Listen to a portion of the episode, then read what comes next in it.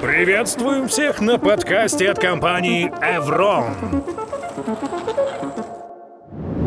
Откуда взялся этот доклад? Я пишу код, наверное, больше 20 лет, но последние несколько лет занимаюсь больше research and development. Я деврел в компании Evron, и моя работа заключается в том, чтобы чем заключается моя работа? Ну, наверное, в том, чтобы быть нашим интерфейсом к конференциям. А чтобы быть интерфейсом к конференциям, нужно изучать все новое, каждое утро несколько часов читать RSS новости, все это тестировать, экспериментировать и вообще быть в курсе. И знаете, последние несколько лет я часто встречаю утверждение, что Ruby медленный, что Python медленный, что пыха медленная, а вот JavaScript, например, немедленный.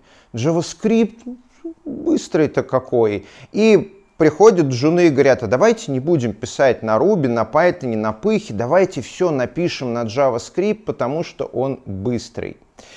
К сожалению, в реальности все не так, как на самом деле. И скорость, особенно про языки программирования, это трики тема.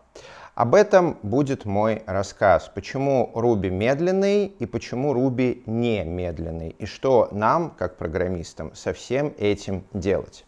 Вначале у нас будет небольшая интерлюдия, которая потребуется мне, чтобы у нас была общая терминологическая база. Как вообще работает современный проц? Вот купили вы последний Core i9 или, как я, новый MacBook с Apple Silicon, с которого я прямо сейчас читаю эти слайды, а там современный проц. Что делает этот проц для того, чтобы выполнить наш код? Ну, у него есть тактовая частота, электрические импульсы. Электрический импульс попадает, предположим, на первое ядро этого процессора. Ядро такое О, импульс. Оно оживает и пытается выполнить столько инструкций из памяти, сколько сможет. Оно поперемалывало, поперемалывало, поперемалывало микрокод, и импульс переходит на следующее ядро. Повторять по количеству ядер. Это на самом деле немножко контринтуитивно, что ядра в современном проце, они работают последовательно, друг за другом, а не параллельно. Нам, как программистам, кажется, что если у нас 8 ядер, и мы запустили 8 процессов, то эти процессы работают одновременно но они не работают не совсем одновременно. Электрический импульс попадает на первое ядро, потом на второе, потом на третье, потом на четвертое. Ядра никогда не работают действительно одновременно за исключением серверных материнских плат, куда мы можем вставить несколько независимых друг от друга ксионов, которые действительно будут работать одновременно. Стоит это серверное удовольствие как самолет. Нет, как два самолета. А в обычном а, процессоре электрический импульс проходит по всем ядрам, после чего это развлечение повторяется несколько миллиард раз в секунду по тактовой частоте. Ну или несколько сотен миллионов раз в секунду, если мы пофротлились. И вот сколько процессор может сделать за один такт, за один электрический импульс, это по сути и есть наша скорость. Скорость работы кода — это инструкция в единицу времени. Современные процессоры, они не выполняют напрямую Ruby или Python, они не выполняют напрямую ассемблер, они не выполняют напрямую даже машинный код. Они выполняют напрямую то, что называется оп-коды. Это их внутреннее представление машинного кода, который специфично для этого процессора. И вот какая-то инструкция машинного кода, она может стать э, тремя инструкциями обкода, какая это пятью, десятью. Это все очень зависит от процессора и его оптимизации. Современный процессор, он очень-очень старается за такт выполнить максимальное количество оп-кодов. В современных процессорах есть конвейеры. Вот в Core процессорах в них 4 конвейера. Он может попытаться одновременно выполнять 4 инструкции, а в Apple Silicon этих конвейеров 8. И если инструкции сложились очень удачно, то код, который ядро может выполнять одновременно будет выполняться в 8 раз быстрее, чем код, где каждая следующая инструкция зависит от предыдущей. Вот все эти инструкции, машинные коды, обкоды, они все читаются из памяти. И по сути эти инструкции, они могут делать очень ограниченное количество вещей. Процессор на уровне своих обкодов может математику, ветвление, чтение из памяти и запись в память. И вот эта вот память, она очень-очень медленная. Что команду из памяти прочитать? Что в соответствии с этой командой байтики в память записать? Что считать байтики из памяти? Это очень очень медленно. Для того, чтобы наш код выполнялся хоть как-то быстро, современные процессоры и системы на чипе используют многоуровневые кеширования. У нас есть регистры, они более-менее быстрые. У нас есть level 1 кэш, level 2 кэш, level 3 кэш. В совсем сложных ситуациях серверных процессоров у нас есть аж на level 4 кэш, только потом идет память, а потом еще идет SSD. Но если у нас не Apple Silicon, мы не хотим идти на SSD.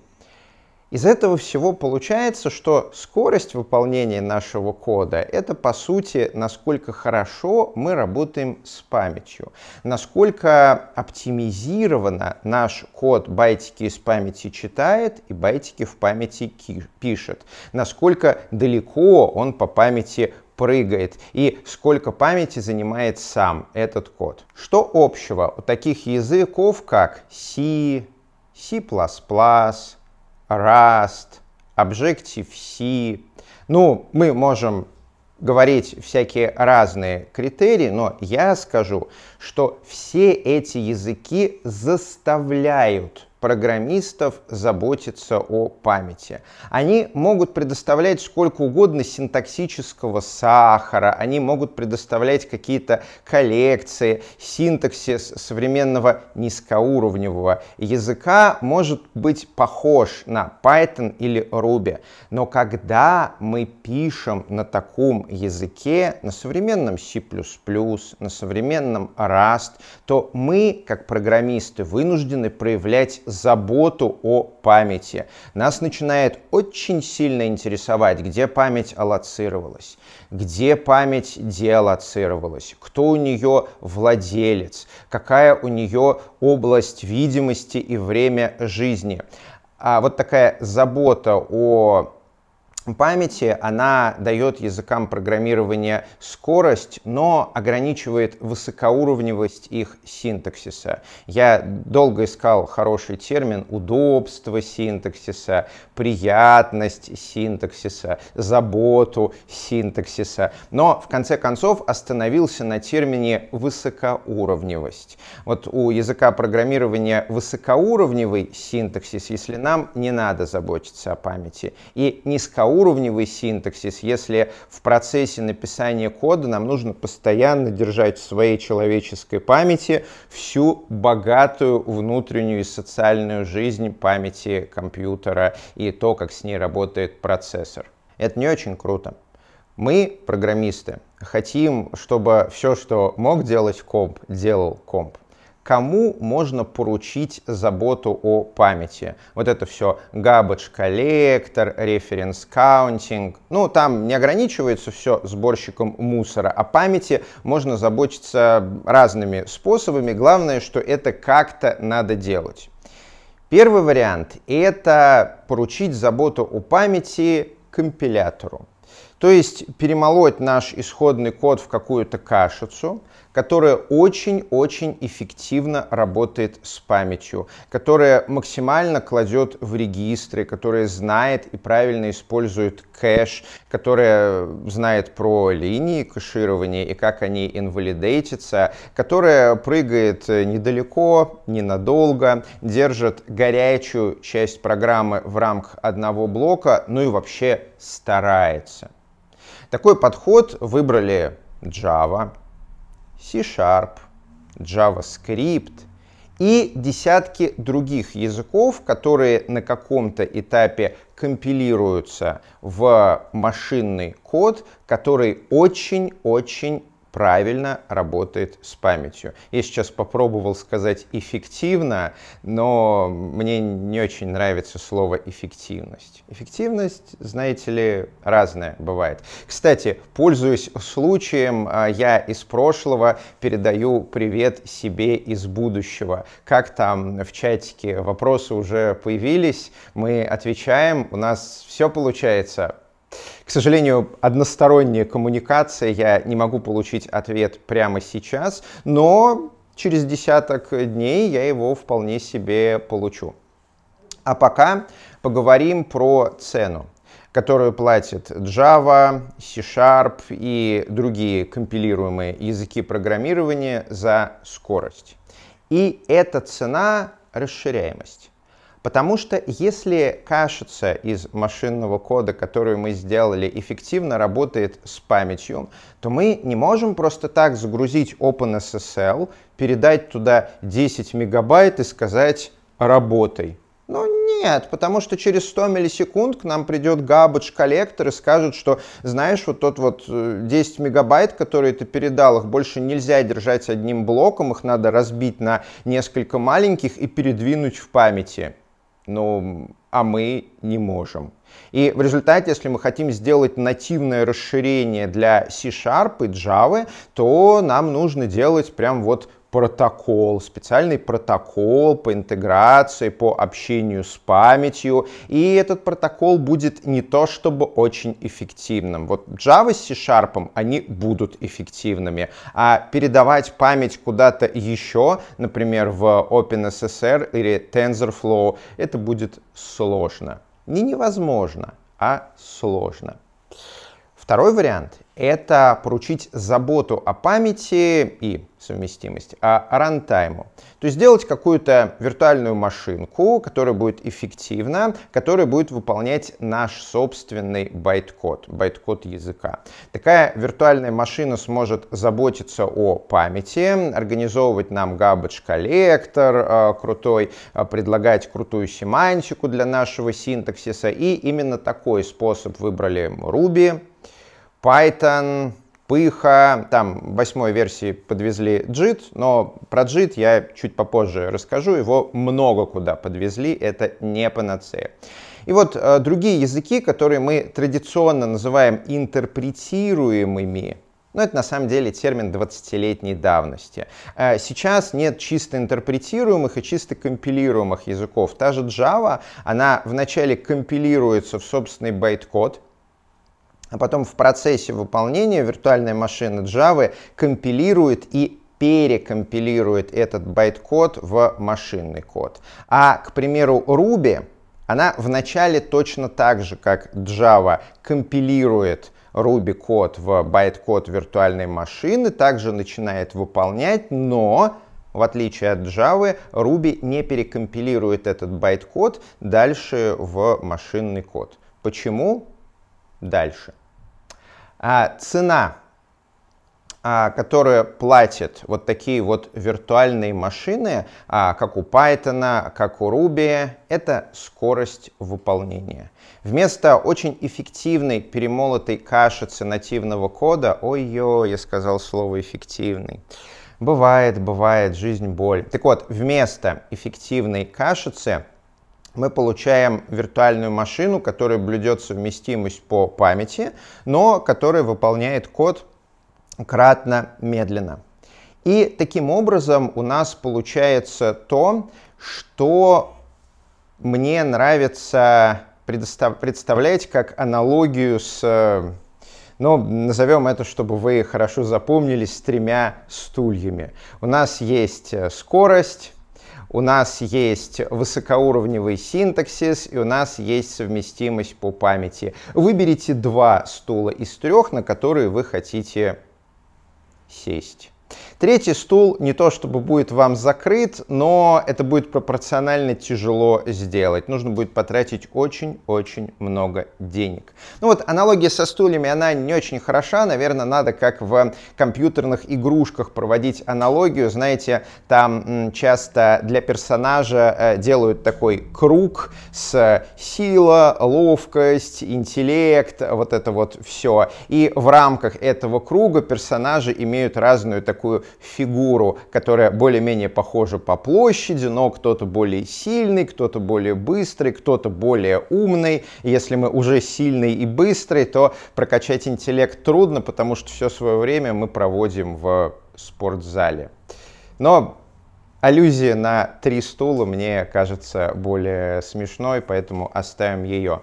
Так вот, если мы хотим быстрый язык программирования, реально, чтобы наш код числа дробил со страшной силой, и, к примеру, расширяемость, чтобы эта страшная сила нас в OpenVSSL водила, в TensorFlow, картиночки вращала и другие интересные истории – то нам тяжело сделать высокоуровневый синтаксис. Мы вынудим разработчика заботиться о памяти. И э, примером таких э, языков э, служат C, C++, Rust, Objective-C, Go.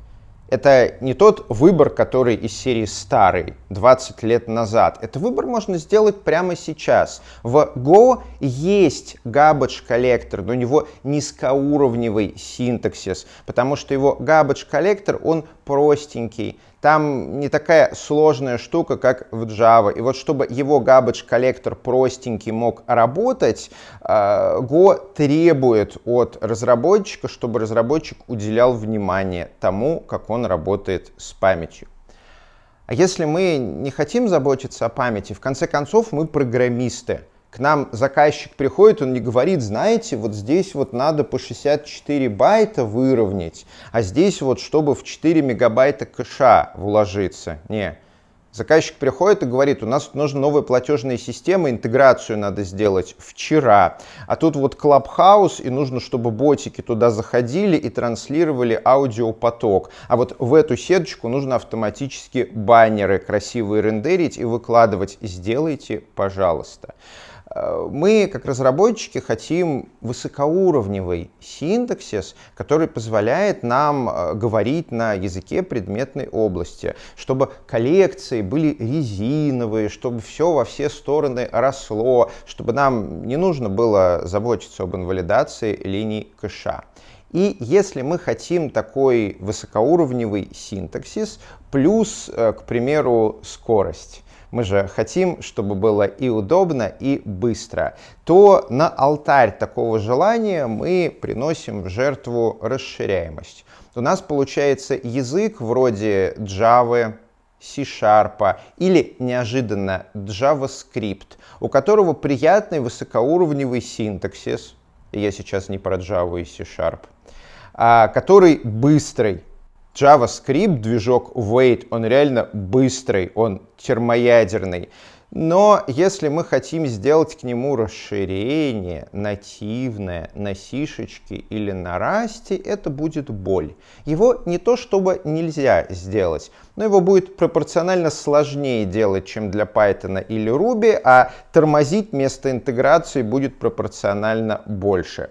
Возможно, поэтому для Ruby и Python мы видим такую огромную экосистему с нативными расширениями, а для Java, C-Sharp и JavaScript сильно послабее. Ну и, наконец, если мы хотим действительно расширяемый язык, который будет интегрирован со всем, универсальный клей, такой как Ruby или Python. Плюс мы хотим удобный, приятный, высокоуровневый синтаксис, то на этот алтарь, как вы, наверное, уже догадались, нам придется положить скорость выполнения. Оно тормозило, тормозит и тормозить будет. Не потому, что кто-то злой и так сделал, а потому что эти три штуки, они немножко взаимоисключающие. Ну, не совсем взаимоисключающие, но если мы делаем приятный синтаксис и высокую совместимость, то нам становится очень дорого сделать быстро. Можно, но дорого. А, Ruby, Python, PHP выбрали путь, а, при котором мы можем совмещать лучшее из обоих миров по совместимости. Мы берем язык с приятным синтаксисом, который совместимый, например, Ruby. И язык с неприятным синтаксисом, но очень-очень быстрый, который, сюрприз-сюрприз, тоже совместимый. Например, сишечка или модный Rust и совмещаем их по точке совместимости. В результате мы получаем какой-нибудь э, бомбический а, Ruby проект, который использует э, низкоуровневый OpenSSL, Falcon, еще что-нибудь. Э, мы высокоуровневым Ruby описываем те вещи, которые не для скорости, которые про бизнес-часть. А дальше по точки совместимости сишный или растовский код очень-очень быстро у нас мелет э, сетевые, графические, звуковые или какие-нибудь другие байтики. А, ну что ж, я перевалил за половину моего доклада. Надеюсь, я в будущем справляюсь, а я в прошлом продолжаю свою работу. Чтобы продолжить, мне потребуется сделать вторую небольшую интерлюдию. Первая была, как работает процессор, вторая — это как работает виртуальная машина Ruby. Ну, виртуальная машина Python работает схожим образом. Первое, что делает Ruby, когда вы запускаете ваш код, это перемалывает код и превращает его в байт-код виртуальной машины. Собственный формат, который придумал Юкихиро Мацумото специально, чтобы ядро Ruby могло этот байт-код выполнять. Вот процессор, он выполняет машинный код, а запущенное ядро Ruby выполняет байт-код. А как она это делает? Виртуальная машина Ruby берет по одному байт-коду, смотрит, что это, офигевает, при необходимости берет еще несколько и затем делает что-то. А, что она может делать? Ну, по сути, то же самое, что и процессор, только более высокоуровневая. Она вызывает какие-то опишные функции, написанные, конечно же, на C. Она ищет какие-то строчки в памяти, идентификаторы, делает над ними математику, следит за словарями, э, предоставляет удобную модель для памяти и вот для всей той богатой семантики, которая у нас есть в Ruby. В Ruby высокоуровневый синтаксис, удобный, много всякой динамики, мы можем давать имена, мы можем обращаться по именам, у нас есть э, method missing, мы можем делать DSL, все потому, что виртуальная машина, написанная Матсом,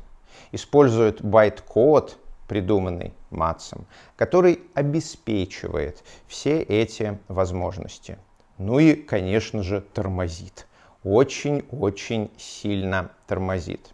Мне часто задают вопрос, инфо-цыгане любят говорить, мне часто задают вопрос, хотя на самом деле, конечно, никто никогда не задает этот вопрос, а, или задает этот вопрос, пусть это будет интрига. А почему Ruby тормозит, а JavaScript, который вроде как тоже с высокоуровневым синтаксисом, у которого тоже есть JIT, не тормозит. Почему нельзя взять Ruby, взять JIT, который там появился уже довольно давно, и сделать так же быстро, как JavaScript?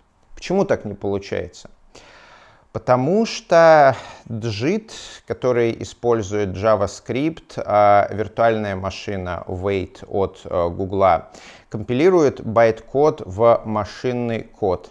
А сделать машинный код вот такой быстрым очень сложно и дорого.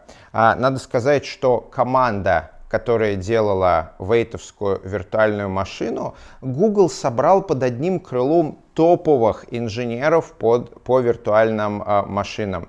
Это люди, которые последние 20 лет делали виртуальные машины, которые сделали виртуальную машину для Java Hotspot. Главный там у них это человек, который всю свою карьеру, больше 25 лет делал быстрые виртуальные машины для языков программирования. Это человек, который знает о быстрых виртуальных машинах все миллионы и миллионы долларов были потрачены на их зарплату, чтобы они могли сделать реально быстрый машинный код из э, э, кода виртуальной машины JavaScript.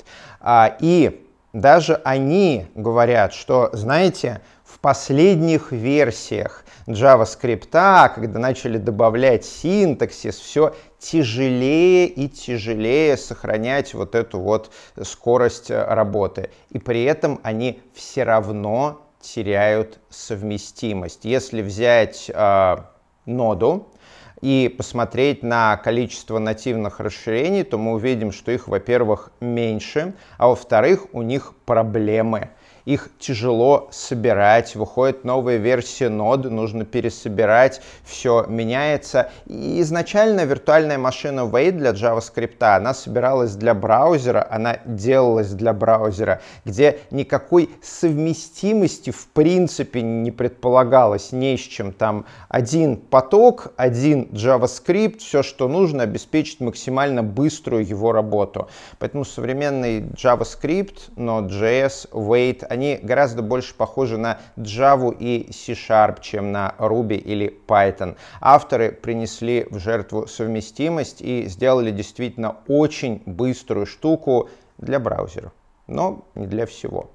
JIT в Ruby, он есть, его завезли, можно включить, и он может ускорить простую математику в 10 раз но не сможет ускорить сложный проект типа Rails из-за памяти из-за того, как э, получающийся код работает с памятью, из-за того, что нам надо сохранять совместимость, из-за того, что э, Rails, они огромные, они занимают много памяти, там выполняется много кода, который надо тоже читать, тоже писать из памяти.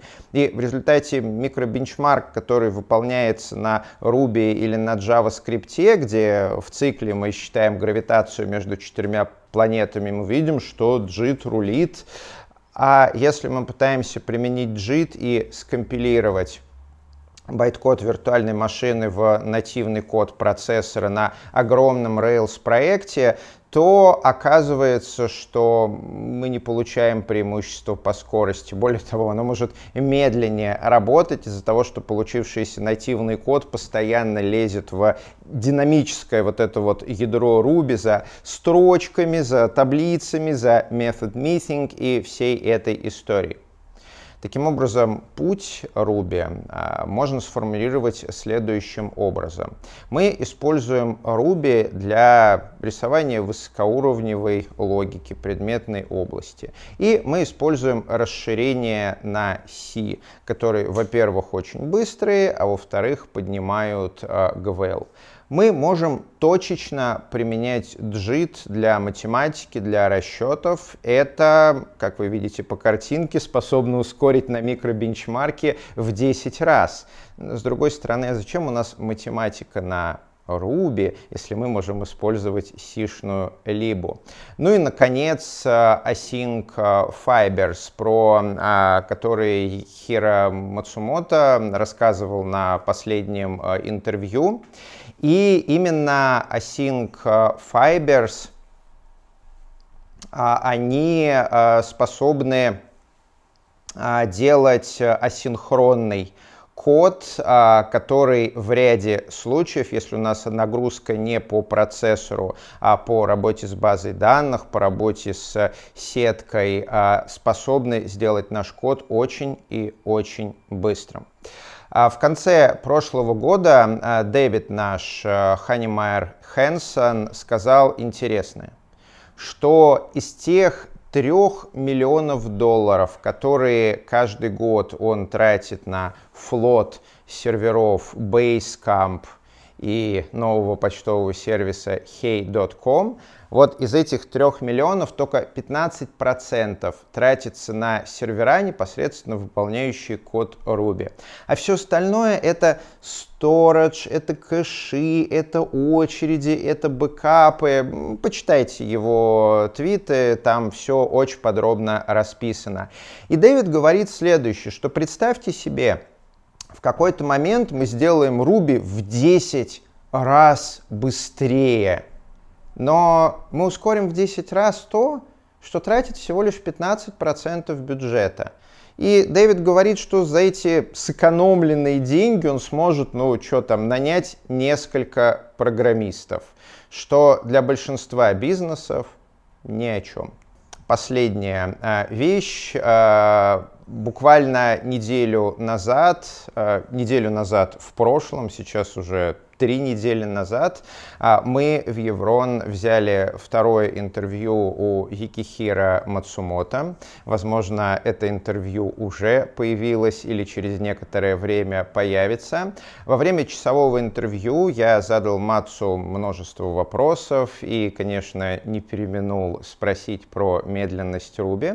А Мацумото сказал, что до недавнего времени он считал так же, как и я считаю до сих пор, что высокоуровневый язык должен заниматься высокоуровневыми штуками. А то, что быстро, то, что низкоуровневое, мы просто используем расширение на C.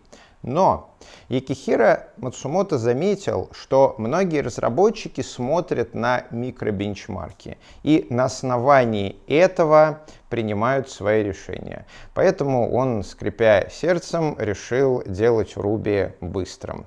Не то, чтобы это зачем-то нужно, но, как он говорит, это инстинкты разработчика искать быстрые штуки, поэтому зачем идти против наших инстинктов. А я предлагаю нам бороться со своими инстинктами, использовать технологии там, где они приносят максимальную пользу, писать на Ruby выразительный, высокоуровневый код и благодаря механизму совместимости стыковать его с быстрыми частями, написанными на других языках программирования. Это был подкаст от компании Evron. Подписывайтесь и следите за нами на всех стриминговых площадках.